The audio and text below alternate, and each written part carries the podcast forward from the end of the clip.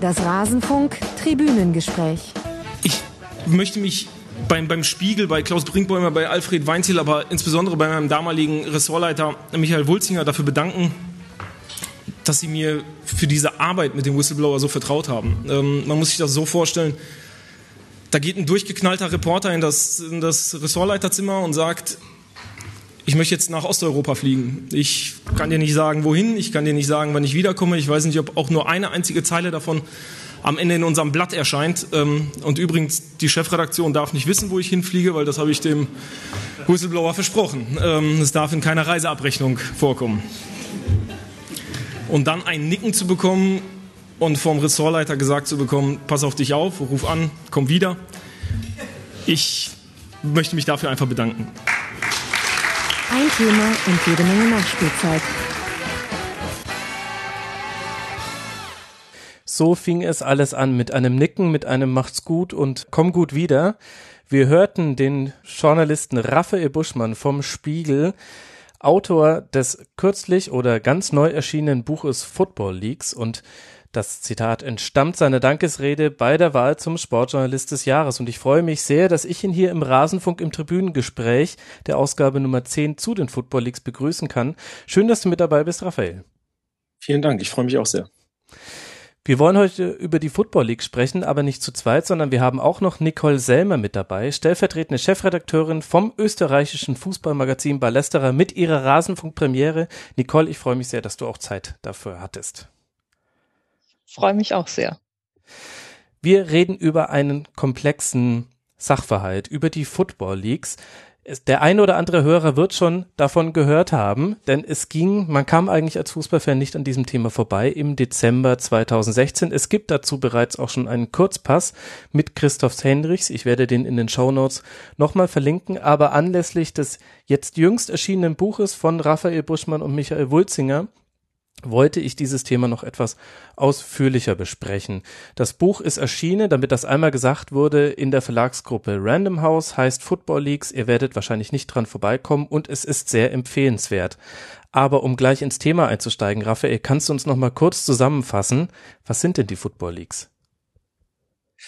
Die Football Leagues sind ein Datenpaket von 18,6 Millionen Dokumenten, 1,9 Terabyte, das ähm, der Spiegel vor, ja, jetzt fast eineinhalb Jahren, beziehungsweise im Februar 2016 von einem Whistleblower namens John erhalten hat. Ähm, John ist derjenige, der als Gesicht für die ähm, Plattform Football Leagues äh, auftritt. Das ist eine Enthüllungsplattform im Internet, die sich damit beschäftigt, die Schattenseiten des Fußballs, ähm, das Enthemmtsein einer Branche, die finanzielle Überhöhung dieses ähm, Geschäftsbereiches ähm, zu skizzieren, zu offenbaren, zu enthüllen.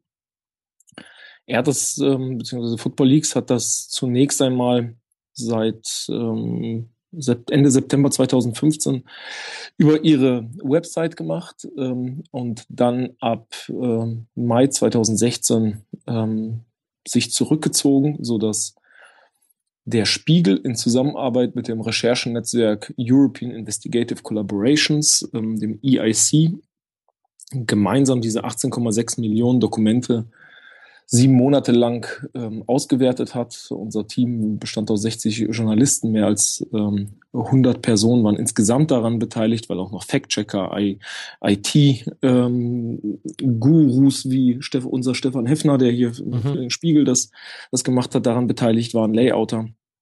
Und in dem Zuge haben wir im vergangenen Dezember über 400 Artikel zu den Football Leagues ähm, europaweit veröffentlicht. Wir bewegen uns heute in einem Thema der großen Zahlen und das fängt schon hier an. 400 Artikel, 1,9 Terabyte, 16 Millionen Dokumente. Äh, das durchzieht auch das ganze Thema Football Leagues, aber noch aus anderen Gründen, die großen Zahlen. Aber was sind denn das eigentlich für Dokumente? Wir haben im Prinzip in diesem Datenschatz alles. Von der SMS bis zum ähm, unterschriebenen Vertrag äh, bis zu Nebenabsprachen, ähm, Verträgen, die nur zwischen Spielern und Investoren ähm, ja, getroffen wurden. Ähm, wir haben E-Mails, wir haben äh, Kontoauszüge, wir haben äh, Geldflüsse. Ähm, also es ist ein riesiges Konvolut. Man kann es nicht auf auf ein oder zwei äh, Dateinamen oder Formate runter reduzieren. Ähm, ist auch die, die Personen, um die es geht, die Vereine, um die es geht, sind ähm, völlig heterogen, ähm, sind ganz schwierig nur auf einen Bereich äh, zu reduzieren. Es ist ein, ein riesiges Sammelsorium ähm, aus dem Innersten des Fußballs. Woher bekommt man denn SMS zum Beispiel? Also woher kommen denn diese Daten? Das ist ja, und auch Kontoauszüge, das liegt ja nirgendwo rum. Genau, also ich äh, habe versucht, dem auf die Spur zu gehen, ähm, habe jetzt ja, seit deutlich über einem Jahr ähm, Kontakt zu dem Whistleblower. Die Frage ist eine der Fragen, die ich immer wieder gestellt habe, ähm, da auch zwischenzeitlich der Vorwurf aufkam, dass er möglicherweise ein Hacker ist oder dass Football Leagues eine Hackerorganisation ist. Ähm, das hat er immer verneint. Ähm, er hat immer gesagt, dass das nicht stimmen würde, dass sie ähm, sehr gute Quellen haben, die sie mit ähm, Dokumenten beliefern. Ähm, ich, schwierig zu sagen. Also bis heute habe ich da darauf keine, keine Lösung. Ähm, sie kommen so an das Material, wie WikiLeaks an das Material kommt, die von sich auch behaupten, sie seien keine, keine Hacker und denen das Material zugespielt werden würde. Ähm, ob das stimmt oder nicht, möchte ich, möchte ich kein Urteil zu abgeben, weil ich einfach keine, keine belegbaren äh, Beweise für, für das eine oder für das andere habe. Mhm. Über eure Beweggründe, dennoch mit dem Material zu arbeiten, habt ihr in euren Artikeln schon geschrieben und auch im Buch kann man das nochmal ganz gut nachlesen. Ich würde jetzt aber die Meinung von Nicole dazu interessieren. Findest du, man sollte mit so sensiblen Daten wie SMS und Kontoauszügen arbeiten? Ja, gute Frage.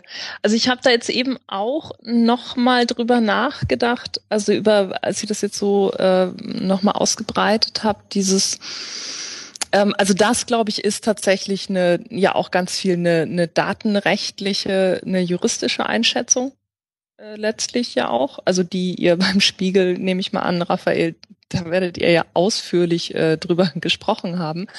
Ähm, um, um da also nur eine ganz kurze Klammer, ich will dich gar nicht unterbrechen, aber um da eine ja. kurze Klammer reinzumachen, ich habe unsere Anwälte in den vergangenen zwölf äh, ja. Monaten häufiger gesehen als meine Ehefrau. Ja, genau. Also, das, das tut mir eben, für das, beide leid, für die Anwälte und für die Ehefrau. Genau, aber das, das denke ich auch, dass das ähm, also ich glaube, dass das die eine Antwort auf die Frage natürlich ist, also wo man sich ja auch einfach absichern muss. Und das andere ist dann natürlich genau eben zu fragen, und das habt ihr jetzt ja auch nochmal, oder hast du ja nochmal beschrieben, Raphael, also mit wo, woher kommen diese Daten auch, wer können wir dem auch vertrauen? Weil das habt ihr ja auch dann zu irgendeinem Zeitpunkt genau. entschieden oder euch auch, das ist ja, also ich habe das Buch jetzt, das habe ich im Vorgespräch schon kurz gesagt, ich habe es jetzt noch, ich habe es so ein bisschen drin gelesen, weil ich es jetzt wirklich heute erst bekommen habe. Das ist ja dann auch immer mal wieder Thema, dass es dann auch Zweifel gibt an, an eben dem John. Ähm, und, und ich glaube, dass das tatsächlich sicherlich auch ein Prozess ist, der die ganze Zeit äh, weiterläuft. Genau, also für uns sind, sind am Ende ja zwei Faktoren entscheidend gewesen. Dass die Dokumente authentisch sind, dass sie echt sind und dass sie relevant sind. Ähm, also ich glaube, wären wir ein Boulevardmedium, ähm, dann hätte es ein, ein ziemlich äh, unangenehm, unangenehmes Feuerwerk für die Fußballbranche gegeben, weil natürlich da auch sehr, sehr sensible Daten über, keine Ahnung, Frauengeschichten äh, drinstehen, über ähm, Zeugs, was äh, wahnsinnig tief in die Privatsphäre eindringt, ähm, das aber eigentlich de facto nichts mit dem ähm, mit dem Fokus zu tun hat, auf den wir schauen. Also ähm, die geschäftlichen Praktiken äh, im Fußball, die ähm, strafrechtlichen Praktiken im Fußball, die die Beschreibung einer einfach der, Hemmungslosigkeit einer Branche. Das war für uns der Fokus und anhand dieser Schwelle, also diese Schwelle haben wir eben an zwei Faktoren äh, versucht immer wieder zu bemessen. Das eine war die, die Authentizität der, der Daten, die für uns ähm, nach anfänglichen, also es hat sicherlich vier Monate gedauert, bis wir uns sicher waren, dass wir da mit echtem Material arbeiten, weil wir das von unterschiedlichen Seiten abgeklopft haben. Aber der zweite Faktor war, dass wir immer gesagt haben, wir brauchen eine Relevanz. Also für uns muss es eine gesellschaftliche Relevanz geben, warum wir über diese Themen schreiben. Wenn ähm, eine SMS zwar total interessant war ähm, und, und äh, möglicherweise auch für uns ähm, ja uns überrascht hat oder uns neugierig gemacht hat, aber für für die Gesellschaft keine Relevanz hatte, sondern nur eine Voyeurismus war oder eine, eine Schlüssellochguckerei, haben wir uns durchweg dagegen entschieden, darüber zu schreiben. Mhm. Also ich finde, das merkt man auch bei, also zumindest den Sachen, die ich gelesen habe, eben, dass, dass ihr dieser äh, Versuchung jetzt noch irgendwie, also genau, also so den Boulevardthemen aufzusitzen, also dass ihr den, der ja auch nicht erliegt, würde ich sagen. Ich meine, was mich damals, also bei den Artikeln, also gerade auch bei der Präsentation dann ähm, beim Spiegel, also hier in Österreich beim, beim Falter lief das, würde ich sagen, auch noch mal ein bisschen anders klar, weil das, der Spiegel ja auch so ein bisschen, also einfach das Flaggschiff der, des, des Netzwerks war. Also dieses, dieses mit diesen großen, mit den Superlativen zu kommen. Eben die, die größte Datenmenge und das, äh, das größte Leak, das größte, das, und dass ich da ähm, so ein bisschen den Eindruck hatte, dass dahinter, hm, also, oder hinter diesen, diesen, diesem ganz großen Tamtam, -Tam, dieses, aber worum, worum geht es eigentlich? Dass das da so ein bisschen unterging. Und ich habe jetzt eben auch noch mal gedacht, dass ein Problem dieser eben dieser Datenmenge und dieser dieser vor allem dieser großen Heterogenität, also dass es einfach hier um total nicht nur unterschiedliche Datensorten, sondern einfach auch total unterschiedliche Themen. Also es ist was ganz anderes, ob ich jetzt über was macht ein Spielerberater was für verrückte ähm, Einzelheiten stehen in irgendwelchen Verträgen. Wie geht ein Spieler mit seinen Steuern um? Wie werden die Bildrechte irgendwie anders steuerlich ähm, abgesetzt? Also das ist irgendwie alles geschäftlich, aber ähm, es sind trotzdem es sind trotzdem ja sehr unterschiedliche Themen. Und ich, da hatte ich ähm, jetzt gerade bei dem mh, mm, bei dem Start im, im letzten Jahr den Eindruck, dass das so in diesem in diesem großen Wow, aber jetzt das größte so und so viel Terabyte, ähm, dass das so so ein bisschen untergegangen ist und dann irgendwie manchmal so ein bisschen, ja, ja, sind eh alle korrupt oder sind irgendwie Scheißmillionäre oder der Fußball ist verdorben, das wissen wir ja aber eh, was ja auch gar keine hilfreiche Reaktion irgendwie ist und ja auch gar keine, die, die, die man erreichen will. Ähm, ich habe damals einen Kommentar gelesen, der ähm, direkt nach dem ersten Titelstück zu ähm, Ronaldo bzw. Özil ja ähm, erschienen ist, den ich sogar, also ich freue mich über Kritik, ich freue mich über konstruktive Kritik und ähm, habe mich versucht damit auseinanderzusetzen. Ich glaube, du hast an einem Punkt recht. Ich glaube, wir hätten noch stärker darauf ähm, eingehen müssen, dass wir eine Serie machen. Also dass es ähm, nicht nur um ja, um, um Image Rights geht und nicht nur um steuerliche Angelegenheit geht, sondern dass wir versuchen, ein Sittengemälde dieser Branche zu zeichnen. Ähm, ich glaube, das hätten wir noch stärker herausheben müssen, weil sonst möglicherweise dieser Eindruck entstanden wäre, wir haben 18,6 äh, Millionen Dokumente und haben am Ende ähm, einen Titel zu, zu Ronaldo beziehungsweise zu Özil daraus gebastelt. Ähm, vielleicht ist das so ein bisschen der ähm, auch dieses, dieses Gap das da, daraus ähm, entstanden ist. Ganz grundsätzlich ähm, bewegen wir uns da ja in, in einem totalen Spagat. Ähm, auf der einen Seite müssen, also versuchen wir dem, dem Transparenz ähm, Gedanken oder auch diesen ja diesen Wunsch nach Transparenz ähm, des Lesers, den versuchen wir zu bedienen, weil Leser von uns wissen wollen, was für Daten sind das, wo kommen die Daten her? Das sind Fragen, die uns ähm, eigentlich nahezu erreichen. Mhm. Das heißt, wir versuchen das auch zu erklären. Wir versuchen zu erklären, es sind 18,6 Millionen Dokumente, es sind 1,9 Terabyte. Das ist der der Whistleblower, der dahinter steht.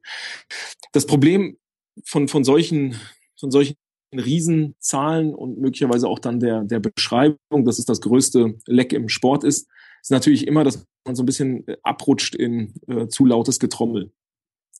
Auf der anderen Seite weiß ich nicht, wie man so etwas verhindern kann. Also, dass es das größte äh, Leck im Sport ist, sagen, was ist, muss man sagen. Es gab noch kein ähm, Datenleck, was, was größer war als diese 1,9 Terabyte. Das sind nun mal 18,6 Millionen Dokumente. Ähm, also müssen wir uns versuchen, daran daran zu orientieren. Ähm, ich habe eigentlich die Hoffnung gehabt, dass wir das an vielen Stellen mit einem leisen Ton hinbekommen haben. Aber wenn man gleichzeitig mit zwölf Medienhäusern ähm, über ganz Europa äh, startet, ähm, inklusive der Begleitung von ähm, Online, Print und ähm, Fernsehen, mag es auch sein, dass das einfach da ähm, vielleicht eine Lautstärke auftritt, ähm, die ja auf den einen oder anderen auch so wirkt, als ob es ähm, dann, dann in dem Moment zu viel ist. Wenn, wenn es so ist, tut mir das leid, weil, weil das niemand hier ähm, so gewollt hat. Auf der anderen Seite ist es natürlich hier auch ein, ein, Team. Wir sind über 100 Leute, man arbeitet sieben Monate daran und mit Verlaub, man ist auch am Ende stolz, dass man diesen, diesen Datenberg in irgendeiner Form bewältigt hat, dass man ähm, diese Konstrukte verstanden hat, dass man die Firmen entschlüsseln konnte, dass man sich hier in wirklich, das waren teilweise auch echt unangenehme Tage, wenn man hier 18, 20 Stunden in diesem Datenraum gehockt hat und ähm, versucht hat, sich durch, durch Kontoauszüge zu prügeln und immer wieder festgestellt hat, dass man an einem Strohmann landet ähm, oder dass man einen Firmennamen zwölfmal lesen muss, weil die Firma nach einer Geldtransaktion äh, sofort wieder abgewickelt wurde und wir schlicht und ergreifend fast, das, fast den Verstand verloren, verloren haben, um, um äh, dem, dem Geld hinterherzukommen dass dann nach sieben Monaten, kurz vor Ende des Jahres, man kommt damit, man kommt diesen, mit diesen Geschichten raus und wer das Buch liest und wer äh, auch das Ende des Buches liest, der mhm.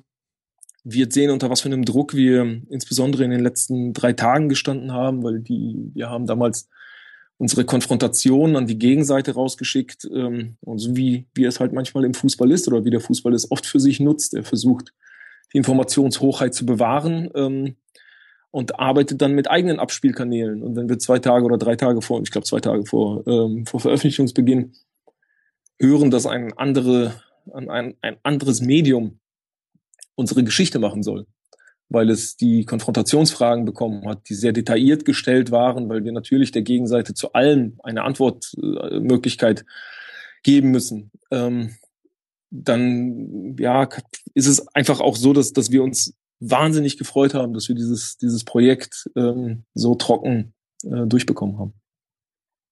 Jetzt sind wir schon in der Diskussion gelandet zur Art der Präsentation und haben so ein bisschen den Inhalt übersprungen. Lasst uns da mal noch zurückgehen.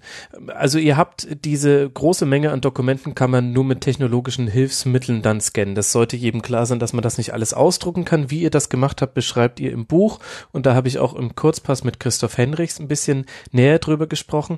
Aber jetzt lass uns doch mal kurz über das sprechen, was ihr jetzt aufgedeckt habt mit den Football Leagues und wahrscheinlich auch noch weitere Dinge aufdecken werdet. Du hast gesagt, es soll ein Sittengemälde des Fußballs sein.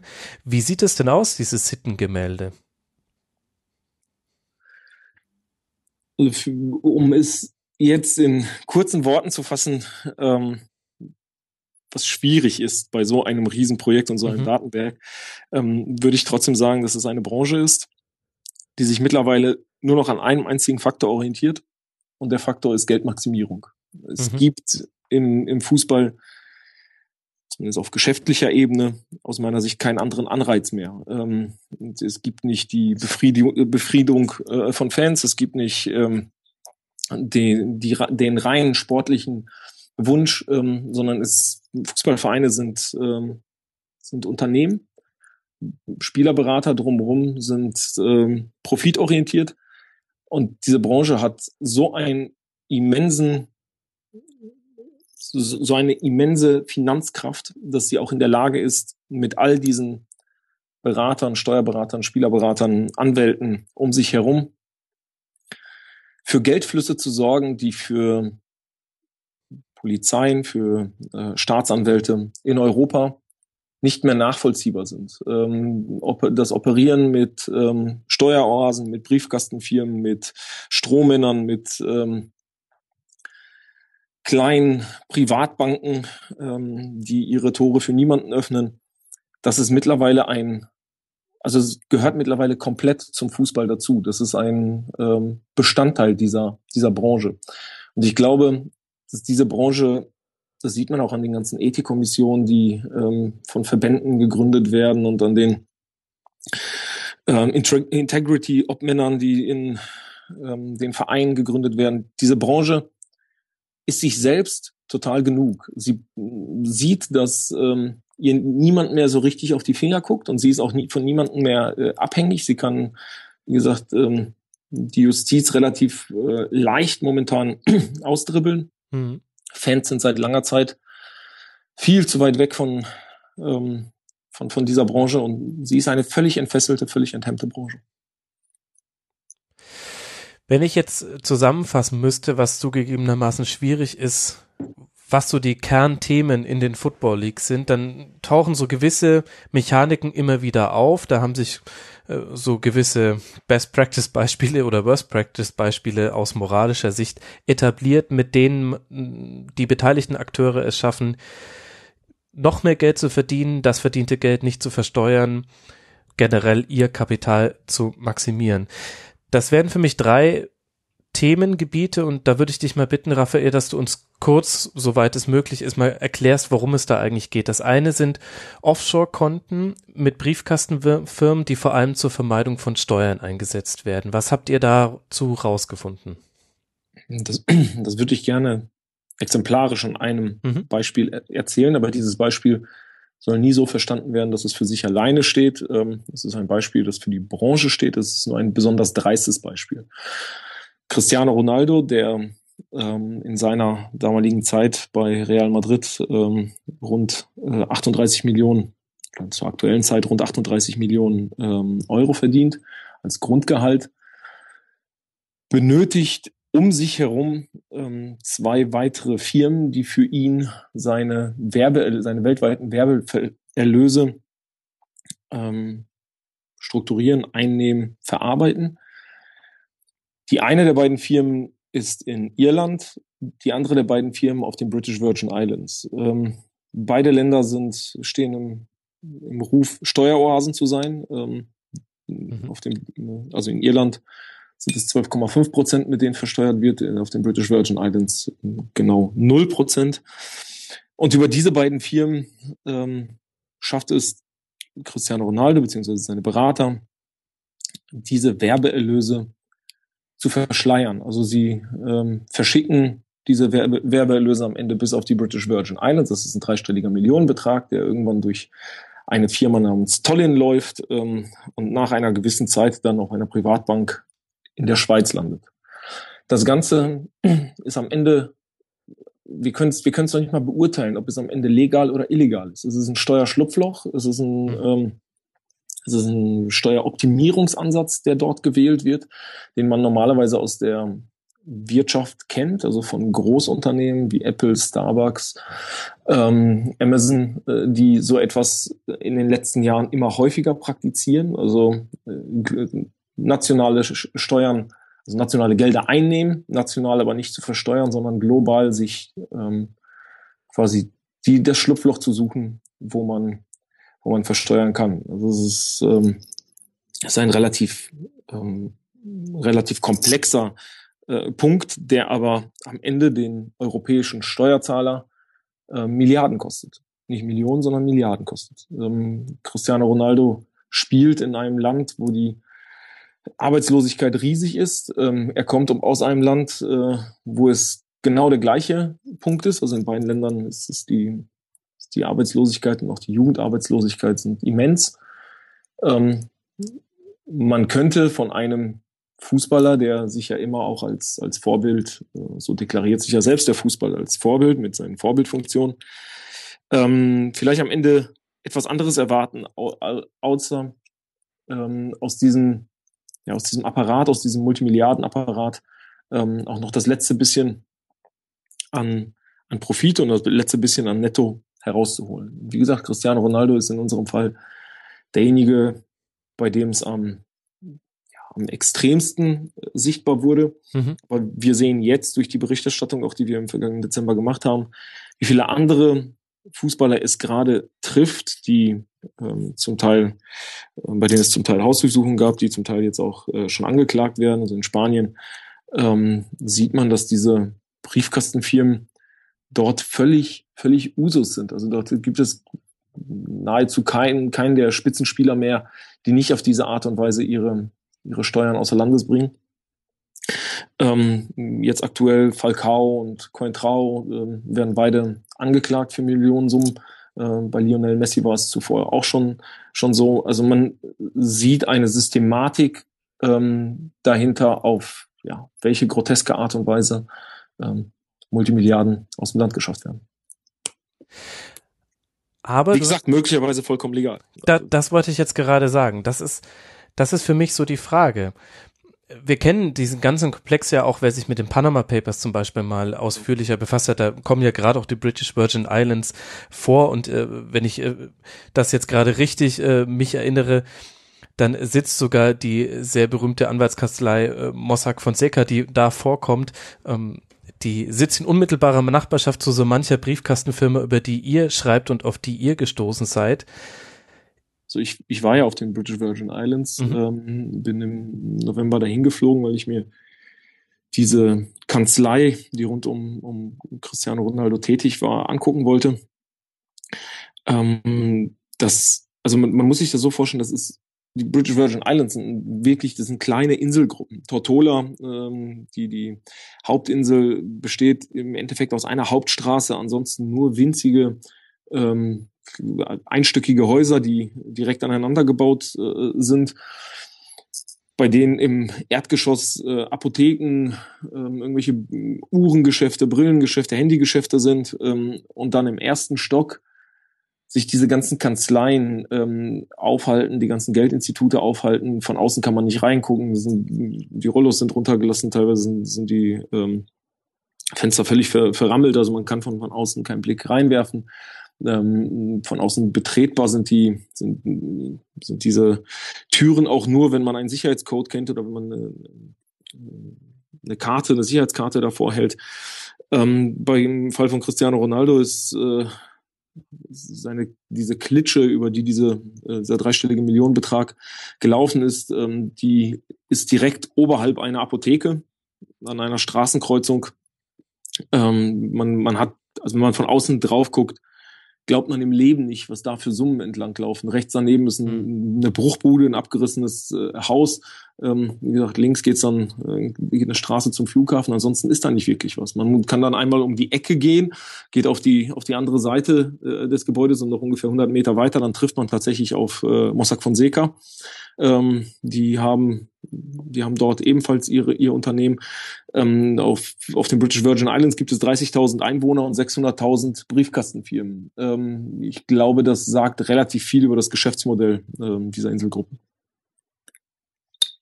Aber gleichzeitig ist für mich ein bisschen die Frage, welche Maßstäbe wollen wir anlegen? Denn es ist zumindest teilweise legal, was da betrieben wird. Es ist nicht komplett illegal, sich eine Briefkastenfirma zuzulegen und das ist auch eine gängige Praxis, die wir aus vielen Branchen sehen.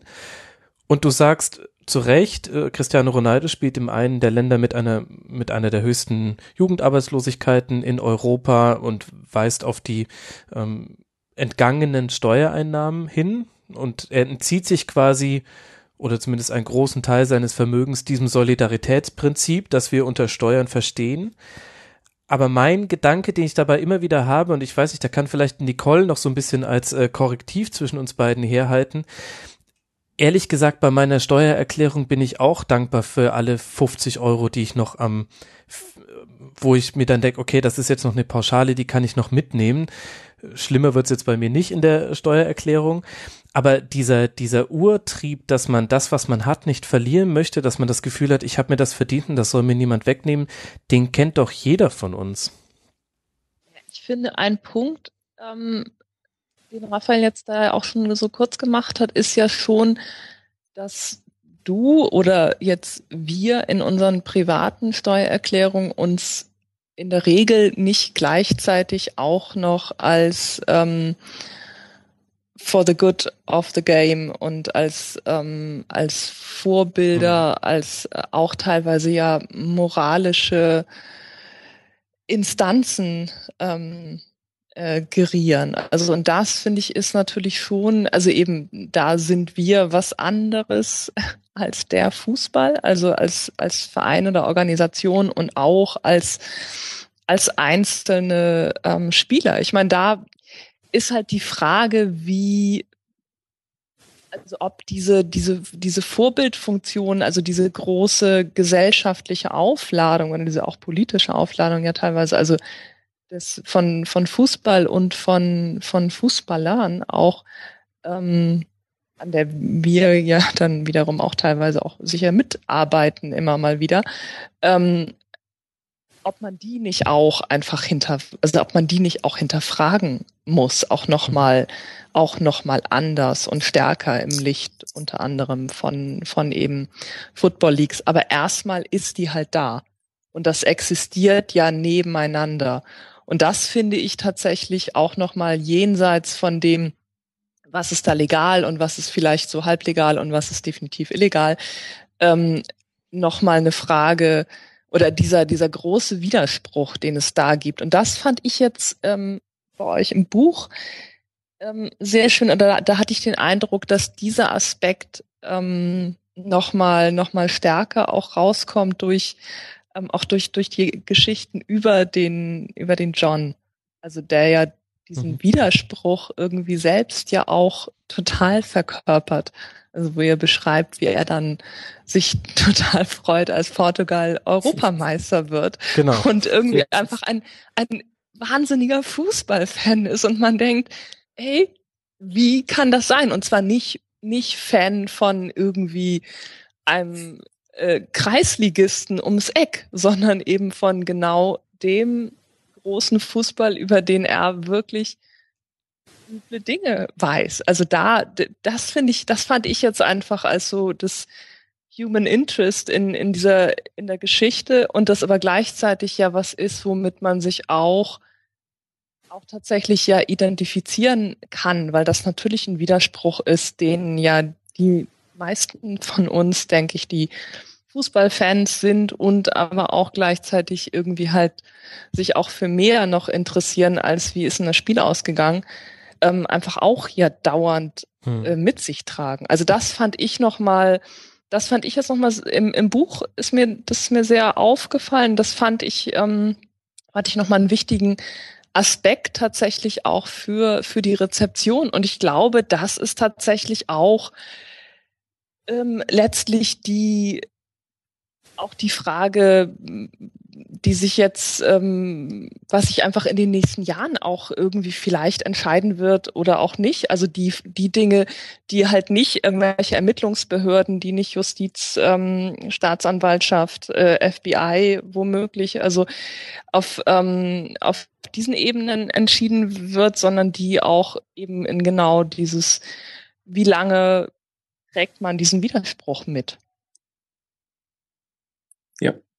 Also ich würde ganz gerne, bevor ich nochmal auf, ähm, auf Max eingehe und mich gleich darüber aufrege, ähm, oh ja. äh, möchte ich noch eine Anekdote erzählen, weil ich äh, damals ziemlich sprachlos war, als mir John am Ende ähm, eines unserer Treffen ähm, auf einmal gestand, dass er, dass sein Lieblingsfußballer Cristiano Ronaldo ist.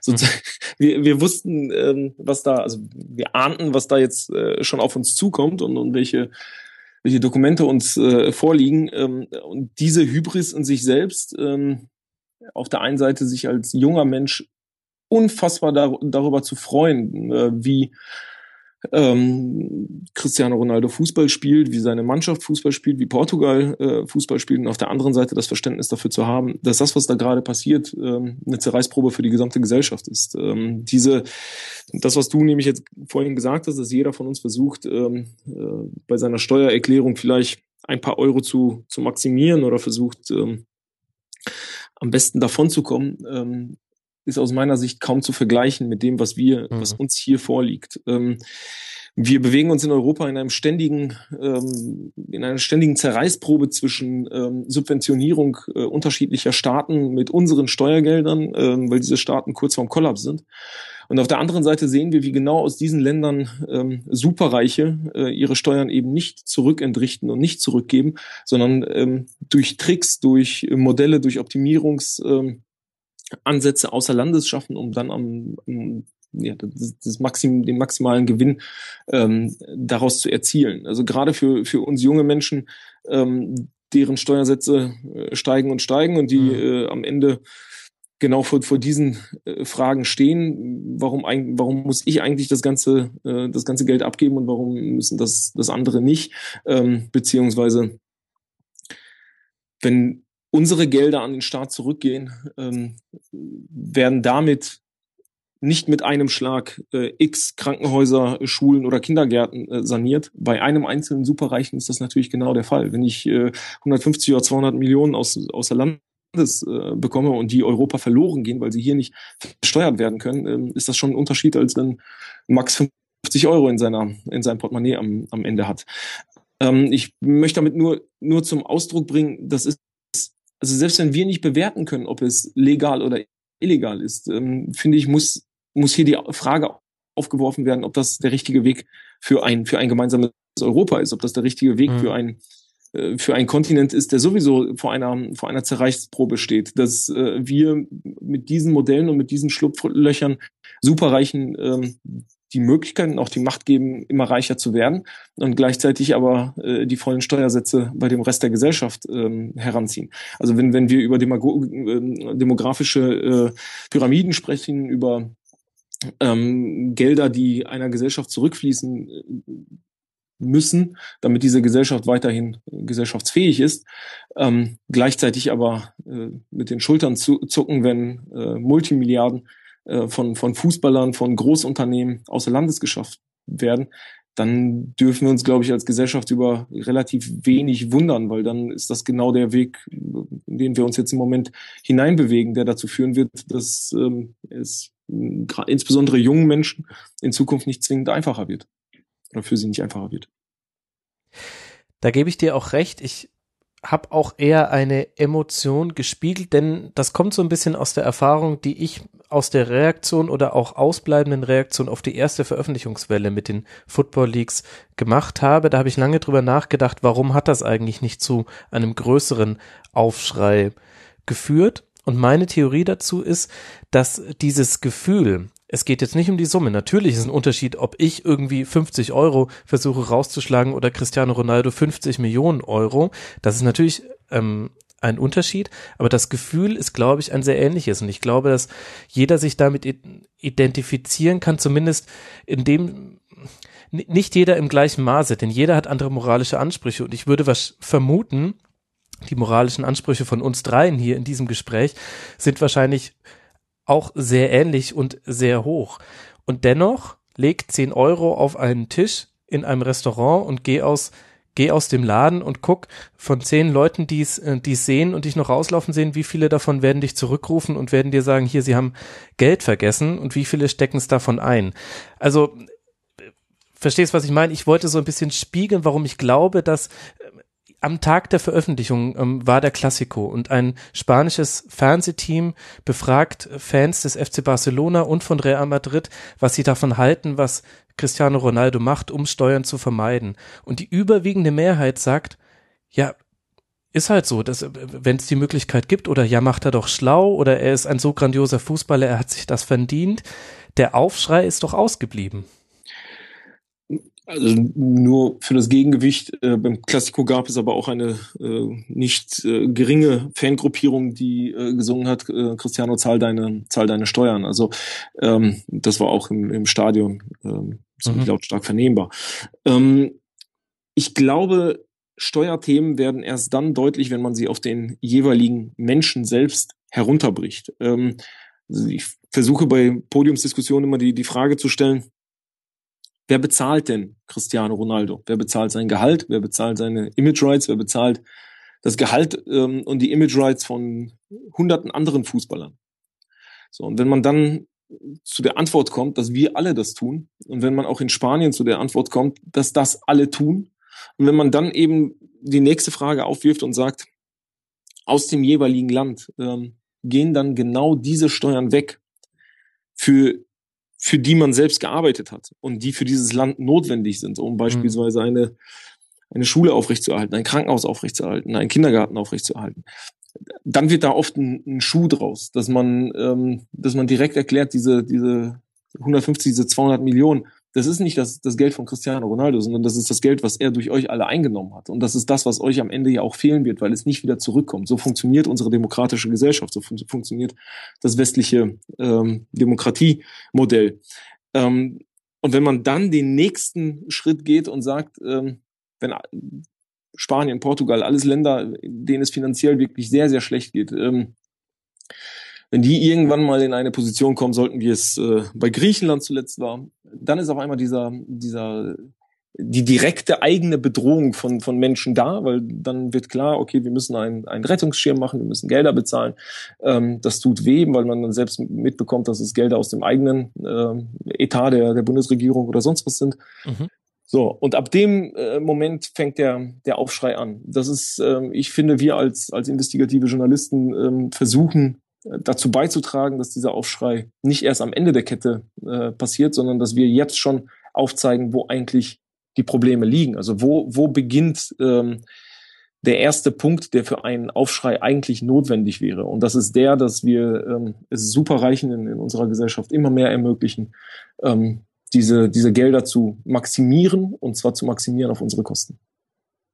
Aber hast du da nicht das Gefühl, oder das wäre meine Frage, ähm, würde dir inhaltlich totale Zustimmung. Ähm, ich habe immer den Eindruck, dass der Fußball in der Wahrnehmung aber eben ganz oft eben tatsächlich nicht Teil von ähm, eben dem dem nationalen Steuersystem und irgendwie bestimmten genau auch diesen und jenen Regeln unterworfen ist, sondern dass so, dass das immer so so scheint, als würde der Fußball sich, also eben jetzt der große Fußball, ähm, sich eben in seiner eigenen Welt abspielen. Und der Fußball tut natürlich auch viel dazu, um, um diesen, diesen Eindruck irgendwie ähm, auch herzustellen. Also ich habe da, deswegen wäre meine Frage, wer sind so die Reaktionen, die ihr bekommen habt? Würdest du sagen, sind die so, dass es diese, also dass es diesen Link wirklich gibt, dass ähm, also sei es jetzt Ronaldo, Özil, wer auch immer, ähm, dass die auch, dass es dann diesen Link zu ja genau und deswegen bräuchte es auch, müssen wir gucken, wie gehen wir mit mit reichen Menschen in unserer Gesellschaft steuerlich irgendwie um. Also dass es diesen diesen Transfer findet der dann statt oder gibt es nicht viel mehr halt eben dieses Schulterzucken so ein bisschen, na Fußball wissen wir eh, sind alle irgendwie, da geht's nur noch ums Geld, so platt diese, diesen Ansatz, mich in den Kopf des Lesers oder des Zuhörers zu bewegen, ähm, der, der fällt mir ziemlich schwer, weil ich ähm, einfach glaube, dass man da nicht ein, ein allgemeinen Tenor ähm, bekommen würde. Ich, mhm. ähm, ich habe vor ja, 2009 habe ich ähm, 2008 2009 habe ich über Wettbetrug geschrieben. Ähm, da habe ich gedacht, dass ich dass ich gesteinigt werde von, ähm, von Fußballfans, weil sie mir, weil sie das niemals geglaubt haben, niemals geglaubt haben, dass so etwas möglich ist, dass ihre Helden äh, mit Absicht einen Elfmeter verursachen oder einen Ball neben das Tor schießen. Ähm, ich habe über, äh, über das Sommermärchen, um jetzt noch ein Beispiel zu nennen, mhm. geschrieben und äh, habe damals eine Mail von einem Leser bekommen, der gesagt hat, der geschrieben hat, was regt ihr euch eigentlich so auf? Das ist so ein, also 6,7 Millionen, das ist doch ein super Schnapper für eine Weltmeisterschaft. ähm, also, günstiger kann man so ein Ding doch gar nicht kriegen. Äh, ihr vom Spiegel legt euch mal wieder schlafen. Ähm, also die, diese, diese ähm, Emotionalisierung des Sports, die Emotionalisierung dieser Branche, sind ja auch ähm, dafür verantwortlich, dass sie sich so enthemmen konnte und dass sie so wachsen konnte, wie sie das in den vergangenen Jahren getan hat. Ich ähm, vergleiche das mal so ein bisschen mit der der katholischen Kirche, ne, die, die äh, auch über Jahrzehnte, äh, Jahrhunderte, wie auch immer, äh, tun und lassen konnte, was sie wollte, weil sie das ähm, einzige Gemeinschaftskit äh, einer Gesellschaft war, ähm, mhm. weil jeder dort hingegangen ist, ähm, es ein, ein gemeinsames äh, Gefühl gab, ähm, es auch ähm, ja, schick war, ähm, in, in die Kirche zu gehen, ähm, bis man dann festgestellt hat, äh, wie viele, wie viele dunkle Seiten ähm, die katholische Kirche dann am Ende ähm, auch hatte, die dann peu à peu eben aufgekommen sind. Ähm, beim, beim Fußball sehe ich, ähm, sehe ich eine ganz ähnliche Bewegung, dass ähm, viele Menschen die Probleme gar nicht sehen wollen, weil sie schlicht und ergreifend auch sagen, es gibt genug Probleme auf dieser Welt, ähm, da muss ich mir nicht noch den Bereich kaputt machen lassen, der mir vielleicht meine äh, vier Stunden oder fünf Stunden äh, angenehme Zeit in der Woche äh, beschafft. Und da gehen auch alle meine Freunde hin und ich fühle mich im, im Stadion wohl oder vom, vom Fernseher wohl. Ich will über diese ganzen Machenschaften gar nicht nachdenken. Ähm, das ist ein Ansatz, den den kann jeder so fahren, wenn, wenn er ihn für, für richtig hält. Ähm, ich persönlich glaube, dass wir als, also das, das ist unsere Verantwortung als Journalisten, ähm, genau auf diese Verfehlung äh, einer Branche hinzuweisen und äh, dem Leser selbst zu überlassen, was er daraus macht. Und wenn er am Ende sagt, äh, es ist mir egal und ich fühle mich wohl damit, dass ich Ticketpreise von ähm, 100 Euro aufwärts zahle ähm, oder dass ich Trikots kaufe, die, die so teuer sind, ähm, dass man damit äh, sonst was äh, finanzieren könnte. Und am Ende haut dieses Geld hier ab und, und wird hier ähm, legal, illegal, wie auch immer, ähm, nicht, nicht zurückgeführt in die Gesellschaft. Dann ist das eine Entscheidung, die ich, die ich akzeptiere, die, die jeder hier akzeptiert ähm, aus unserem Team. Ähm, aber zumindest wollen wir die Möglichkeit geben, dass der Mensch da draußen darüber nachdenkt. Ihr habt auch in eine Region des Fußballs mit der Taschenlampe geleuchtet, mit der durch Football Leagues betriebenen Taschenlampe, die bisher sehr im Verborgenen lag, nämlich die ganze Welt der Berater, der Beraterhonorare und auch des ganzen Themenkomplexes äh, Third Party Ownership, was bedeutet, dass ich mir die Rechte an Transfers von Spielern sichern konnte bis zum Mai 2015. Das ist ein sehr dubioses Feld. Hier bewegen wir uns auch in Strukturen, die oft nicht anders als mit mafiösen Strukturen zu vergleichen sind. Und ich glaube, das ist auch der Bereich der Football Leagues, der einfacher zu fassen ist, weil man tatsächlich da auch, glaube ich, als einfacher Fußballfan das sehr leicht nachvollziehen kann, dass hier die Summen nicht mehr in einer direkten Korrelation zur Leistung stehen müssen. Also wenn ich mehrere Millionen Euro einfach nur dafür bekomme, dass jemand nicht den Verein wechselt, ich habe nichts dafür getan. Oder wenn ich Wertsteigerungen habe innerhalb von zwölf Monaten von mehreren hundert Prozent, dann bewegen wir uns eben in einer kapitalistischen Welt, wo es leicht fällt zu sagen, das kann so nicht richtig sein, da ist etwas aus den Fugen geraten. Kannst du uns mal so schwer es ist, ähm, grob erklären, was sind so die wichtigsten Mechanismen, die ihr mit Football Leagues jetzt erstmal belegen konntet, von denen man vorher immer nur so gehört hatte? Vielleicht auch wieder an einem Beispiel. Also lustigerweise ist es, um nochmal grundsätzlich zu werden, lustigerweise ist es, ähm, bekommen wir das aber auch rückgespiegelt, ähm, mhm. dass es anscheinend Fußball Fans wahnsinnig leicht fällt, ähm, über Spielerberater zu schimpfen, ähm, aber eher schwer fällt, über ihre Helden und ihre Lieblingsvereine ähm, sich aufzuregen, obwohl beide eigentlich, es gibt in, in ihren Geschäftspraktiken kaum einen Unterschied. Ähm, mhm. die, die, die Art der, der Geschäfte läuft auf völlig, völlig ähnliche äh, Art und Weise ab. Ja, aber die Spielerberater schießen dich halt nicht zur Meisterschaft. Genau, und das ist die, die Emotionalität, die ich meine, die dann am Ende vielleicht auch dazu führt, dass mhm. ähm, der klare Blick äh, auf die Sachverhalte äh, getrübt wird und einfach nicht, ähm, nicht da ist, weil eben am Ende vielleicht doch der BVB ähm, das DFB-Pokalfinale gewinnt und äh, allen, allen Kommen wir doch und allen anderen dann ähm, wurscht ist, was so drumherum passiert ist. Ähm, also um, um aber konkret nochmal auf die auf die Spielerberater einzugehen, das muss man das muss man unterscheiden. Ich ähm, glaube, dass es dass Spielerberater im heutigen Markt wichtig sind, ähm, weil sie Spielern helfen, vom Verein nicht komplett ähm, über die Leisten gezogen zu werden und nicht ausgenommen zu werden, insbesondere jungen Spielern.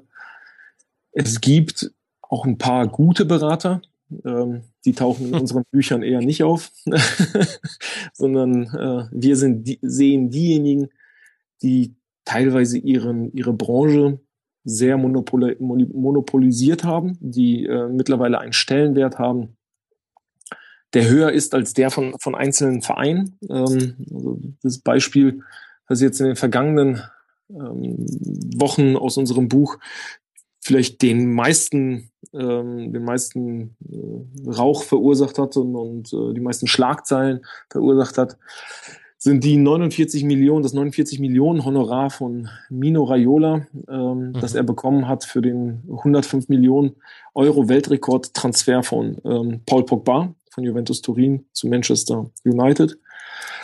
Das muss man sich so vorstellen, dass äh, Raiola mit einem Transfer nahezu 50 Millionen macht. Ähm, das, das ist der Jahre, also das ist ein höherer Jahresumsatz als von vielen ähm, Zweitligisten äh, oder, oder Mannschaften, die in den ersten Ligen im unteren äh, Drittel spielen. Ähm, und das, wie gesagt, macht er mit einem, mit einem einzelnen Transfer. Und ich glaube, dass solche, ähm, solche Summen, die Absurditäten solcher Summen, solche Exzesse, ähm, die von Beratern dann auch gemacht werden, ähm, dass die dass die am ehesten zum Unverständnis äh, oder für Unverständnis bei da draußen auch bei, bei, den normalen Leuten sorgen, weil die nicht verstehen, was diese Berater dafür tun. Ähm, mhm. Dass sie nicht verstehen, dass alles das, was ich vorhin gesagt habe, auch über die Steuermodelle und auch über die Strukturen von, von Offshore und, und von ähm, Grundkapitalisierung eines Marktes. Das sind ja nur die, die Grundelemente. Ähm, äh, die Auswüchse davon sind dann das, was das Beraterwesen zum Beispiel zeigt oder das, was äh, das Sponsoring wiedergibt oder die Investorenmodelle, äh, die entstehen. Das sind im Prinzip die Auswüchse einer Branche, die sich nur noch und ausschließlich äh, am Geld orientiert. Sie produziert dann genau solche Phänomene. Ähm, Jorge Mendes, der, der Berater von Cristiano Ronaldo, der ähm, auch mal in einem Transfersommer 200 Millionen macht, ähm, oder wie gesagt, Mino, Mino Raiola mit seinen Riesendeals, auch Volker Struth, der ähm, Berater von Toni Kroos, der mit einer Vertragsverlängerung am Ende bei, bei 5 Millionen landet, ähm, oder der, der Berater äh, Roger Wittmann, der äh, den 19-jährigen ähm, der eine Vertragsverlängerung mit dem 19-jährigen Julian Draxler macht und äh, am Ende beim äh, eineinhalb Jahre wartet und dann an Julian Draxlers Wechsel zu, zum VfL Wolfsburg sieben Millionen verdient. Dann, wenn man das alles liest, fragt man sich natürlich, wo sich der Wettbewerb hinbewegt. Also mhm. äh, unter welchen Gesichtspunkten geben dann Berater Ratschläge, wohin ein Spieler geht oder wann er wechselt? Ähm, welche Faktoren üben Investoren auf einen Spieler aus? Der seinen Marktwert gesteigert hat, ähm, bevor er wechselt. Wechselt dieser Spieler dann zu, zu dem für ihn in der Karriere richtigen Verein? Wechselt, äh, bleibt er bei dem Verein, der ihm gerade die besten Möglichkeiten für, für eine sportliche Entwicklung gibt? Oder werden diese Spieler dann zum Teil mit, mit extremem Druck ähm, wegtransferiert, damit die Rendite an dem, an dem Spieler riesig wird? Ähm, ich kann das konkrete Beispiel Saul, Saul, Saul Niguez, ähm, ein mhm. wunderbarer äh, Techniker, Mittelfeldspieler von, von Atletico Madrid, der jetzt auch im, im Halbfinale Rückspiel zwischen Atletico und äh, Real das, das Kopfballtor gemacht hat. Ähm, man freut sich mit diesem Spieler, weil er, weil er einfach wunder, wundervollen Fußball spielt. Und wenn wir in unsere Daten gucken und wir beschreiben in unserem Buch ein ganzes Kapitel über, über ihn und Atletico, stellen wir fest, ähm, dass dieser Spieler am Ende nur zu 60 Prozent Atletico gehört. Er gehört zu 40 Prozent äh, fremden Investoren, die sich, ähm, die ihn gekauft haben, als er am Anfang seiner oder die Anteile an ihm gekauft haben, als er am Anfang seiner Karriere war und äh, jetzt nichts anderes tun, als darauf zu warten, dass ihre dass ihre Aktie, weil nichts anderes ist er für sie, steigt und steigt und steigt und irgendwann den Punkt sehen, an dem sie sagen, okay, und jetzt machen wir einen Cut, du wechselst und wir bekommen ähm, unsere Rendite, wir bekommen ähm, ja unsere Möglichkeiten an, an dir zu verdienen. Im, Im Fall von Saul Niguez, er hat eine äh, Ablösesumme, die äh, am Ende dazu, wenn er für diese Ablösesumme wechselt, dazu führt, dass die Investoren mit der Einlage, die sie am Anfang hatten, eine Rendite von 1000 Prozent machen. Ähm, mir muss jemand zeigen, in welchem anderen Bereich ähm, der Gesellschaft wir uns bewegen, wo man solche Renditen heutzutage machen kann, abgesehen vom Kokain und Menschenhandel. Das ist auch ein sehr interessanter äh, Punkt im Buch, dass ihr aufzeigen könnt, in welche Abhängigkeiten sich gerade auch Vereine äh, gegenüber solchen Agenturen, die mehrere Spieler haben und auch Spielerberatern geben. Jetzt auch in dem von dir angesprochenen Beispiel gibt es kein Szenario, in dem dieses Investment einen Verlust in sich hat. Das heißt, es ist quasi risikoneutral, denn selbst wenn er Sportinvalide werden würde, müsste Atletico äh, Summen überweisen. Das habt ihr auch an anderen Beispielen noch gezeigt. Hier sind ja zwei Dinge zeitlich zueinander gekommen. Das eine ist, dass wir eine ganze Reihe von europäischen Fußballvereinen haben, die sich finanziell irgendwann mal verhoben haben und deshalb klamm waren und auf der Suche nach schnellem Geld.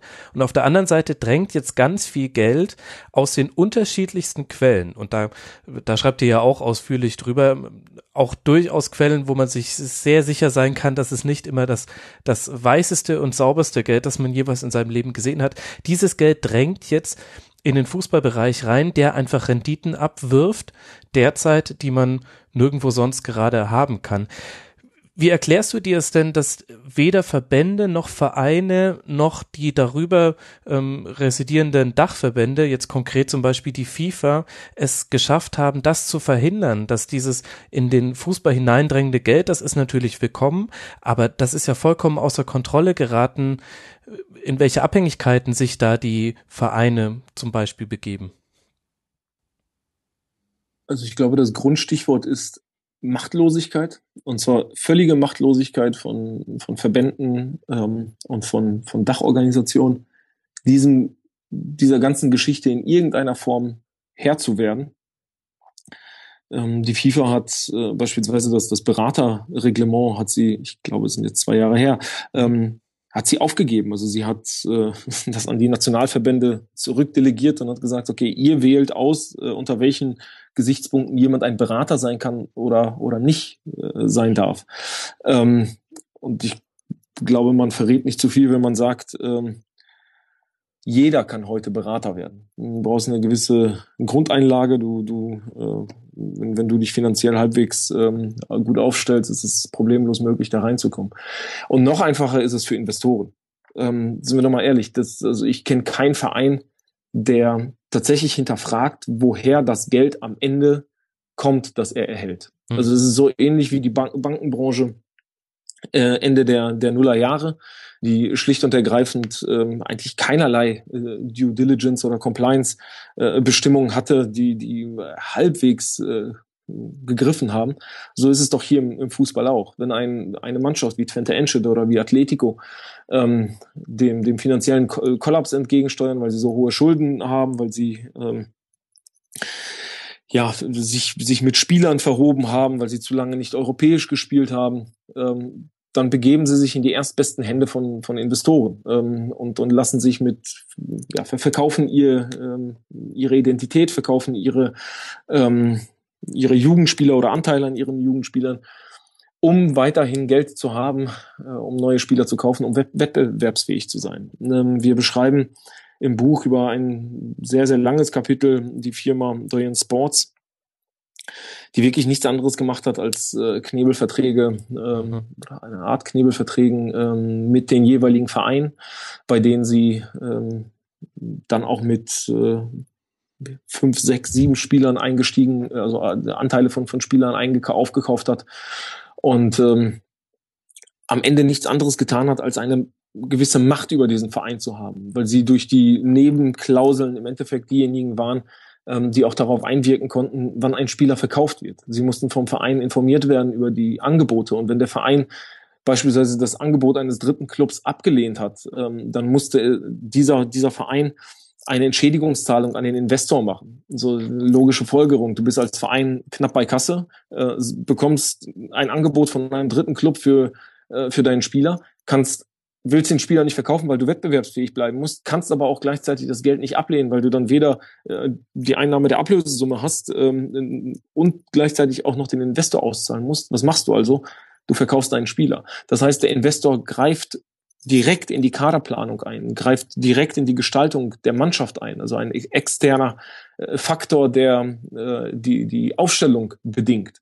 Und diese, diese Ausuferung der Investorenmodelle ähm, werden ja, also die, die spürt man dann, wenn solche Dinge passieren wie jetzt aktuell. Es gibt ähm, jetzt vor, vor ein paar Wochen sind ja die, die ersten Fälle publik geworden. Ein irischer Verein, ein chinesischer, äh, ein, ein äh, spanischer Verein, ähm, die, äh, bei denen auf einmal die Polizei eingeritten ist, äh, mhm. weil festgestellt wurde, dass diese Vereine vollkommen ausgehöhlt wurden, ähm, und zwar von chinesischen Investoren, von äh, italienischen Investoren, ähm, die nicht wirklich den sportlichen Erfolg im Auge hatten, sondern die haben ihre, die haben Anteile an den, an den Vereinen gekauft, ähm, haben dann gleichzeitig ihre eigenen Spieler in diese Vereine gebracht, äh, haben diese Vereine immer wieder Spiele verlieren lassen und haben gleichzeitig auf diese Niederlagen ähm, auf dem Wettmarkt gesetzt. Ähm, so entstehen auch Renditen, wenn man sich in, in Abhängigkeiten zu Investoren begibt.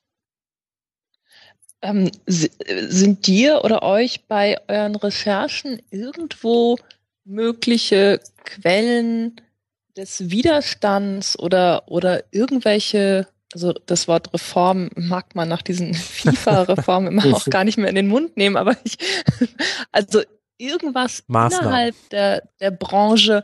Genau, also dass, dass es da irgendwo Leute, Institutionen gibt, die sagen, äh, nee, machen wir jetzt mal anders oder so nicht. Oder wir sind ja auch, wir leiden auch drunter, weil das beschreibt ihr ja auch, oder hast du jetzt ja auch nochmal beschrieben, die Vereine und auch Spieler ja teilweise werden ja auch selbst äh, zu Opfern dieses Systems. Sie sind teilweise Profiteure, aber eben auch, es, es geht ja nicht immer gut.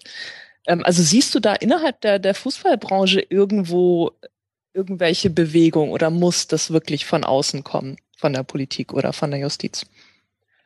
Also wir haben eine, aus der Fußballbranche selbst von immer noch aktiven Fußballern nahezu nur Schweigen geerntet, ähm, auch auf Anfragen nur Schweigen geerntet. Wir haben ähm, im Zuge der ersten Football Leagues Berichterstattung im Dezember ein Interview mit Gianni Infantino ähm, geführt. Mhm. Das war für mich ein Paradebeispiel, wie, wie ein Mensch ähm, sich auf Eis bewegt ähm, und äh, unter seinen Sohlen nur Butter hat. Ähm, also dieser, dieser Gianni Infantino ähm, der wackelte, der äh, schlitterte, der versuchte sich herauszuwinden äh, mit äh, Phrasen und Worthülsen und sagte in wirklich blumigsten Worten immer wieder, wir werden uns das genau angucken, wir werden uns überlegen, wie wir damit umgehen, wir werden das kritisch beurteilen. Passiert ist genau nichts. Ähm, und äh, ich glaube auch nicht, dass irgendwas aus der Branche passiert, dass diese Branche sich in irgendeiner Form selbst reglementiert. Das wäre auch ziemlich dumm, weil alle an dieser Branche wahnsinnig viel verdienen und äh, jeder, der auch, wenn es nur der kleinste Berater ist, jeder, der daran, daran verdient, ähm, hat kein Interesse daran, der Hand, die ihn füttert, ähm, oder die Hand, die ihn füttert, äh, zu beißen. Von dem, von denjenigen, von denen wir einen, einen irren Zuspruch und auch äh, Anfragen erhalten haben, von Steuerbehörden. Steuerfahnder. Ja. Also unser, äh, unsere, unsere Quelle, der John, unser Whistleblower, ist ähm, direkt in den ersten Tagen der Veröffentlichung ist der ähm, über, die, über die Homepage bombardiert worden äh, von, Steu von Steuerbehörden, ähm, die sich bei ihnen gemeldet haben, die äh, um Auskunft erbeten haben, die teilweise mitgeteilt haben, dass sie seit Jahren schon hinter bestimmten Konstrukten äh, her sind, ähm, die ihre Verzweiflung ähm, ausgedrückt haben, wie sie an an Briefkastenfirmen äh, scheitern, wie sie an äh, Auskunftsgesuchen äh, in der Karibik oder im Nahen Osten, äh, in, in, China, wie sie dort äh, daran, daran einfach scheitern, wie sie dort nicht, nicht weiterkommen. Ähm, da, da haben wir schon gemerkt, wie viel Druck eigentlich ähm, auf, dem, auf dem Kessel ist und wie viele äh, Steuerfahnder die Probleme sehr deutlich sehen, aber äh, überhaupt kein Werkzeug haben in unserer, in unserer aktuellen Gesellschaft, ähm, die, die, diesen ähm, Machenschaften irgendwie auf die, auf die Spur zu kommen. Die sind schlicht und ergreifend verzweifelt. Was eigentlich auch eine schöne Geschichte, so äh, unerkannte Helden, die Steuerbehörden. Also es ist, ja.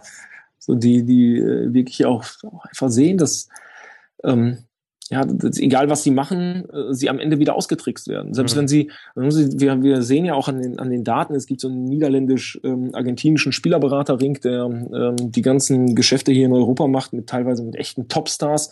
Ähm, die, die Topstars werden hier beraten und diese, diese Spielerberater schalten Strohmänner dazwischen, äh, die für, für sie dann die Verträge mit den äh, Spielern abschließen. Ähm, und die Honorare werden dann an diese Strohmänner weitergeleitet. Diese Strohmänner behalten von diesen Honoraren dann 2000, 2500 Euro, wie auch immer, und leiten ähm, den Millionenbetrag weiter auf eine, an eine Firma, auf den British Virgin Islands. Das ist dann die Firma, für die sie honorarmäßig gearbeitet haben. Der Geldfluss geht raus. So, und wo wird das Ding, wo werden dann diese Millionen versteuert? Natürlich auf den British Virgin Islands mhm. ähm, mit null Prozent. So, äh, das, das haben wir uns, ah, das, da haben wir uns sehr gut angeguckt, weil wir dann auch am Ende jemanden gefunden haben, beziehungsweise unsere Partner von NRC Handelsblatt haben, unsere EIC-Partner von NRC Handelsblatt in Holland, haben diese Person gefunden. Das ist ein, ähm, das beschreiben wir auch im Buch. Das ist ein Poet, ähm, ein Dichter, also er schreibt äh, Poesie ähm, und hatte mal zwei schlechte Jahre seine Bücher sind nicht gut verkauft worden in den Niederlanden und wie auch immer ist er in diesen niederländisch-argentinischen Spielerberaterring äh, hineingestolpert über einen Freund, der gesagt hat, hey, äh, das ist total schnell verdientes Geld und äh, du kriegst dann keine Probleme. Und das ist schon sehr, sehr äh, lustig und blumig, wie er äh, beschreibt, äh, wie dann irgendjemand ihn mit einem Auto abholt, er einen Aktenkoffer in die Hand bekommt in dem zig Dokumente drin liegen. Er äh, hör, sieht diese Dokumente aber erst Stunden später, weil er selbst darf diesen Koffer gar nicht aufmachen, sondern er wird zu irgendeinem Rollfeld äh, gebracht äh, an einem Flughafen, wo ein Privatflugzeug landet. Es steigt jemand aus, der Koffer wird aufgemacht. Die Dokumente werden ausgetauscht, die er unterschrieben hat. Also er muss sie dann einmal unterschreiben in seinem Namen, dass er dieses Honorar erhalten hat. Dann werden diese Dokumente gegen, ähm, gegen andere Dokumente ausgetauscht. Er macht den Koffer wieder zu und fährt wieder nach Hause. Ähm, so, das, das ist, das ist Mafiastoff. Also das ist so auf die Art und Weise äh, laufen, laufen Geschäfte im, im Fußball ab. Und wenn man diesen Menschen gegenüber sitzt, der dann sagt, hey, aber ich versteuere hier alles ganz sauber, meine zweieinhalbtausend Euro, ich bin auf der auf der sicheren Seite. Und äh, wir dann äh, auf den British Virgin Islands äh, vor vor diesem, ich will jetzt nicht sagen Unternehmen, äh, sondern vor diesem Gebäude stehen, äh, bei dem wir wissen, okay, hier also äh, läuft die Kohle aus Europa drüber ähm, über einen Ring, der sich ähm, über verschlüsselte Kanäle unterhält, der über verschlüsselte Kanäle genau dieses System erfunden hat und, und über dieses System äh, kooperiert, dann ist das schon, ähm, also es macht etwas mit einem, das ist ein ungutes Gefühl. Und wenn man dann äh, feststellt, wenn, wenn Steuerberater dem Ganzen oder äh, Steuerfahnder dem Ganzen auf die Schliche kommen, dann passiert Folgendes. Diese Firma wird einfach abgewickelt, sie wird einfach dicht gemacht, die ganze Kohle aus dieser Firma wird rausgeholt, sie wird irgendwo nach Hongkong überwiesen oder nach Dubai, das ist jetzt rein hypothetisch. Also ich müsste jetzt Buch gucken, um, um genau zu sagen, wohin ähm, das, das Geld überwiesen wurde. Auf jeden Fall ist diese, wird diese Firma platt gemacht, ähm, der Strohmann verschwindet und der dahinterliegende Strohmann verschwindet auch und äh, danach geht das Geld wieder auf Reisen und äh, der Steuerfahnder in Europa darf das nächste Rechtshilfe ersuchen äh, an ein anderes Land stellen, was dann vielleicht wieder zwei oder drei Jahre dauert. Und solange diese Jungs keine Fehler machen, solange sie genau solche Experten haben, die dieses Geld ähm, durch die ganze Welt äh, schießen, ähm, solange äh, hat, hat ein europäischer Steuerfahnder überhaupt keine Möglichkeit dahinter zu kommen und sich das anzuschauen.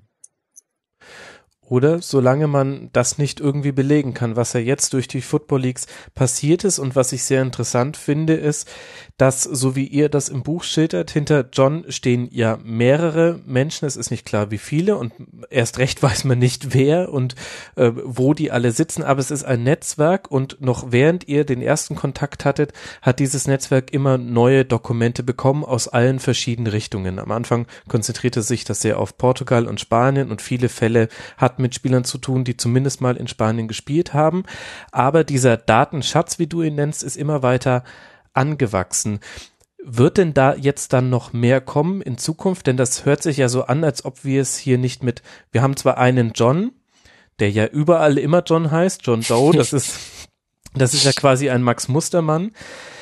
Aber es wirkt so, als ob wir dahinter eine, ein Netzwerk, vielleicht Organisation, äh, etwa eine Gruppe von Menschen hätte, die jetzt aktiv gerade weitere Dokumente sammelt. Meinst du, es wird noch weitere Leaks geben?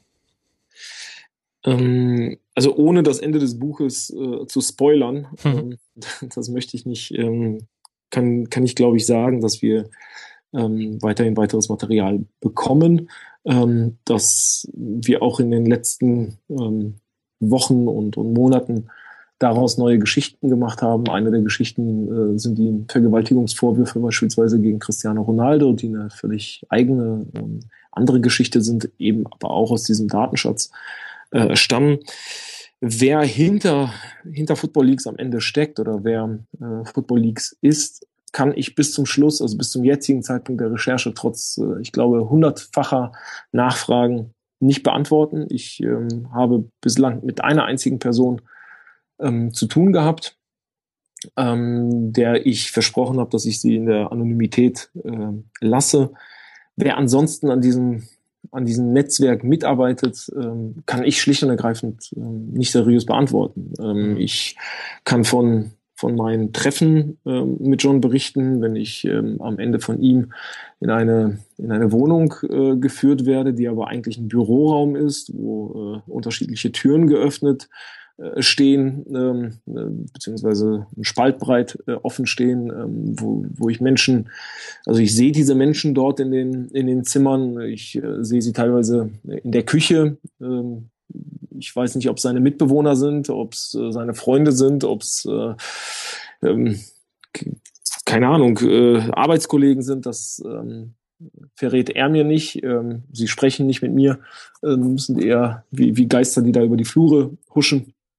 Das macht das alles auch nicht, nicht ganz so, äh, so einfach für, für uns, weil man am Ende ähm, ja eine, eine sehr, sehr äh, weiche Quelle, so wenn wir jetzt als, als Journalisten ähm, das ausdrücken, äh, hat, bei der man, mhm. äh, man, man hat keinen Anfang und kein Ende. Also man, man weiß nicht, wer sich dahinter äh, oder wie, wie sich das Ganze strukturiert. Man versteht, also wie ich verstehe die Organisationskultur dahinter ähm, nicht. Was ich, glaube ich, äh, verraten kann, ist, dass äh, John immer wieder sagt, sollte es äh, jemals in Bezug auf ihn äh, zu einer zu einer Verhaftung kommen, ist dafür gesorgt, dass dieses ähm, dieses Football Leagues Modell weiterhin aufrechterhalten wird. Ähm, er hat mir mal eine, eine Art ja, tickende Zeitbombe gezeigt, weil ähm, wenn seine, also wenn ein Button in seinem Computer nicht, nicht bedient wird, ähm, über, ich glaube, so zehn Tage, ähm, mhm. dann beginnt äh, Football Leagues automatisch ähm,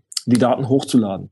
Also ähm, es gibt ähm, Sicherheitsmechanismen, ähm, die die die diese Organisation beziehungsweise die er äh, getroffen haben, die dazu führen, dass sein, ähm, dass sein Datenkonvolut ähm, nicht in Vergessenheit gerät, ähm, wenn es ihn mal nicht geben sollte. Football Leagues hat ja auch über die eigene Intention immer mal wieder Auskunft gegeben, auch im Buch, und das wurde auch vorher schon veröffentlicht. Und da schreiben Sie, Zitat, unser Antrieb ist es, all denen das Handwerk zu legen, die sich un zu Unrecht an dem Volkssport Fußball bereichern. Wir wollen zudem eine neue Ära im Fußball einläuten, die Zeit der Transparenz. Und jetzt hast du ja schon ganz gut beschrieben, Raphael, und das wird auch nochmal eindrucksvoll, und da wird man sehr wütend an dieser Stelle des Buches, beschrieben, wie die Verbände und Vereine reagiert haben nach Football Leagues. Spoiler, es ist nicht so, dass wir jetzt eine neue Zeit der Transparenz haben.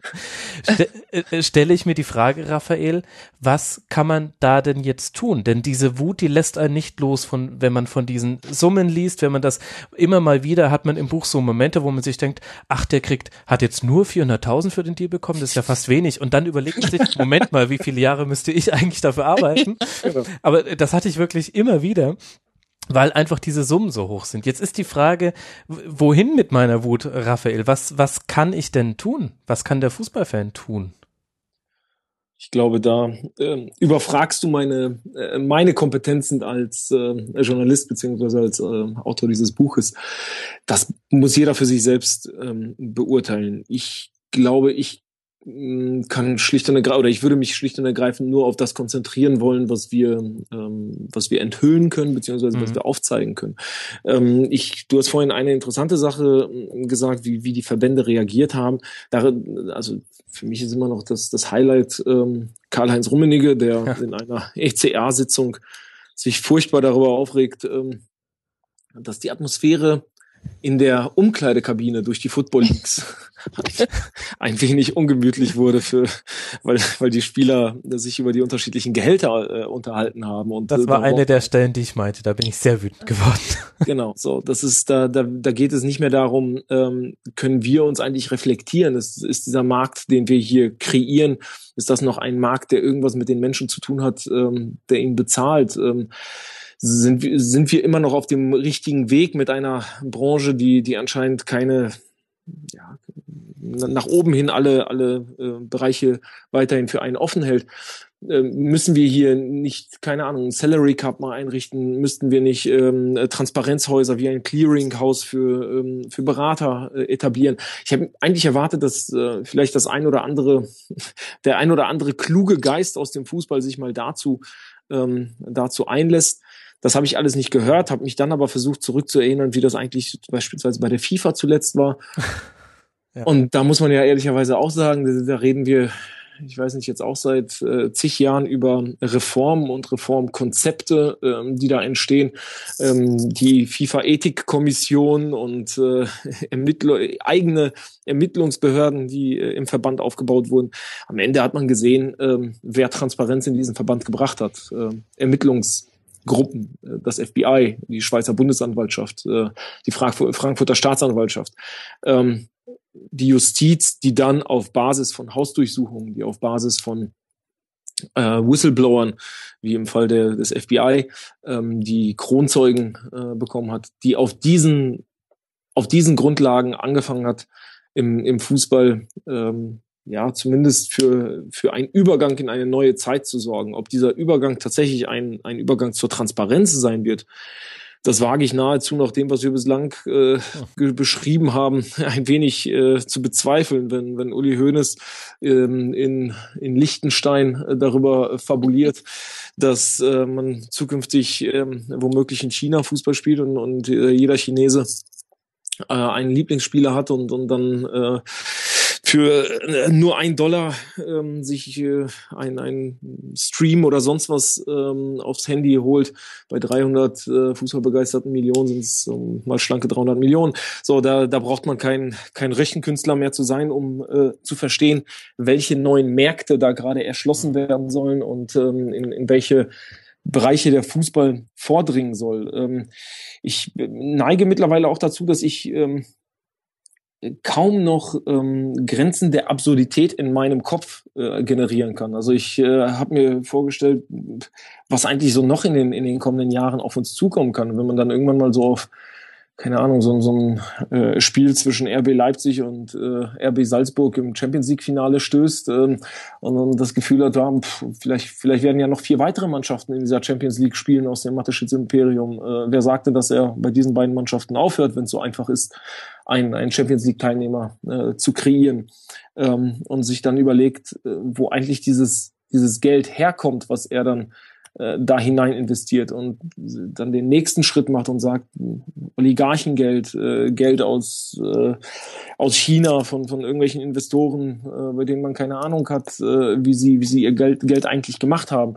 Das sind ja alles, alles Faktoren, die irgendwann auf diesen, auf diesen Fußball zukommen werden, wenn er sich so weiterentwickelt, wie er sich entwickelt. Und ich glaube nahezu, aus diesem, aus dem Lesen der ganzen Zahlen und dieser, dieses Wahnsinns, der auch in, in Spanien und in England, also in unseren unmittelbaren, mhm. also in, in, den unmittelbaren Konkurrenzländern ähm, des, des deutschen Fußballs ähm, gerade entwickelt wird, kann man ja fast davon ausgehen, dass ähm, auf uns in den, in den nächsten Monaten äh, eine ziemliche Debatte über die 50 plus 1 Regelung ähm, zukommen wird, die äh, schlicht und ergreifend dafür sorgt, dass wir äh, möglicherweise in, in Deutschland ähm, nur über finanzielle Exzesse, aber noch nicht über die äh, ganz extrem extreme Form von Illegalität äh, sprechen, weil wir eben da ein, eine Bremse noch äh, installiert haben. Aber auch das äh, ist ja im Endeffekt nur eine Frage der Zeit, wann, wann auch das äh, in Frage gestellt wird, damit äh, Vereine dann äh, aus ihrer Sicht wettbewerbsfähig bleiben können.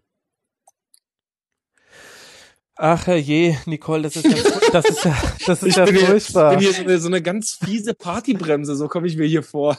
Ja, das war jetzt nicht das optimistische Schlusswort. Ja. Das, äh, äh, also dann kann ich mir ja wirklich nur noch hier den Freizeitkick im Park um die Ecke angucken, äh, weil alles andere ist, Das ist, das ist ja furchtbar deprimierend. Nicole, kannst du mir sagen, was, was Ich können wir Fans denn tun? Wir sind doch auch nicht komplett machtlos. Letztlich kommt ja das ganze Geld oder viel, viel Geld kommt von uns durch Merchandise-Erlöse, die wir verursachen, dadurch, dass wir ins Stadion gehen, dafür, dadurch, dass wir unter anderem durch so tolle Produkte wie den Rasenfunk, ups, sorry, äh, Fußball zu so einer tollen Sache machen, dass man dafür Milliarden an TV-Geldern verlangen kann. Irgendwie steht das ja schon alles im Zusammenhang zum einzelnen Fan. Aber irgendwie ist man Naja. auch total hilflos. Ja, also genau, jetzt mit dem, ich habe jetzt die Lösung, oder? Ich sag doch, Bitte, bitte. Champions League Finale, komm. Und, und also DFB Pokalfinale, eh das allerbeste. Ähm, ja, ich glaube, ich glaube das schon auch, wie Raphael sagt, dass die, also du musst es eh dann für dich selbst äh, die Wege finden und dann auch, aber natürlich auch teilweise nicht allein. Und das ich, ich würde schon auch sagen, dass sowas wie Rasenfunk ähm, und ganz viele, also da kannst du ja tausend Beispiele finden, was jetzt Fans tun, die eben dann nicht, ähm, Entschuldigung, Bayern TV gucken, sondern eben ein eigenes Medium zu machen. Das ist ja auch schon ähm, sozusagen in diesem System irgendwie zu bleiben, aber sich darin auch, also darin ein bisschen Sand im Getriebe zu sein. Ja, aber andererseits äh, steigere ich doch so nur die Berichterstattung über die Bundesliga. Also ich wollte es jetzt auch gar nicht nur auf den Rasenfunk beziehen, so wichtig nehme ich Nee, nee, nein, diesen nein, das Podcast jetzt nicht, aber ähm, Ja, wenn es die Bundesliga jetzt von einem Tag auf den anderen nicht mehr gäbe, dann hätte ich ja auch ein Problem. Ich versuche ja gerade vom Rasenfunk zu leben. Ja, klar. Nein, sicher. Und äh, natürlich, aber ich glaube, das ist einfach, das haben wir ja vorhin auch schon ein bisschen besprochen. Also ich glaube, das ist halt auch der Widerspruch, Hm. der da ist. Also den, natürlich ähm, sagst du dir, ähm, also oder, oder machen ja auch Leute schon, oder du kannst dir auch sagen, okay, diese WM in Russland äh, und WM in Katar, das gucke ich mir nicht an. Hm. Nicht Teil von, ich finde, das sind falsche Entscheidungen. Es sind Länder, die nicht meiner Vorstellung davon entsprechen, wie ein, eine, wenn es Nationen dann schon äh, geben muss, wie die funktionieren sollten. Und da bin ich jetzt nicht Teil davon. Ich, ich schalte jetzt nicht ein. Ich teile diese Berichterstattung nicht. Ich interessiere mich nicht dafür. Das sind ja Dinge, die man irgendwie tun kann, die sich dann vielleicht auch lächerlich anfühlen oder auch äh, unangenehm. Man fühlt sich komplett uninformiert und äh, isoliert, was weiß ich.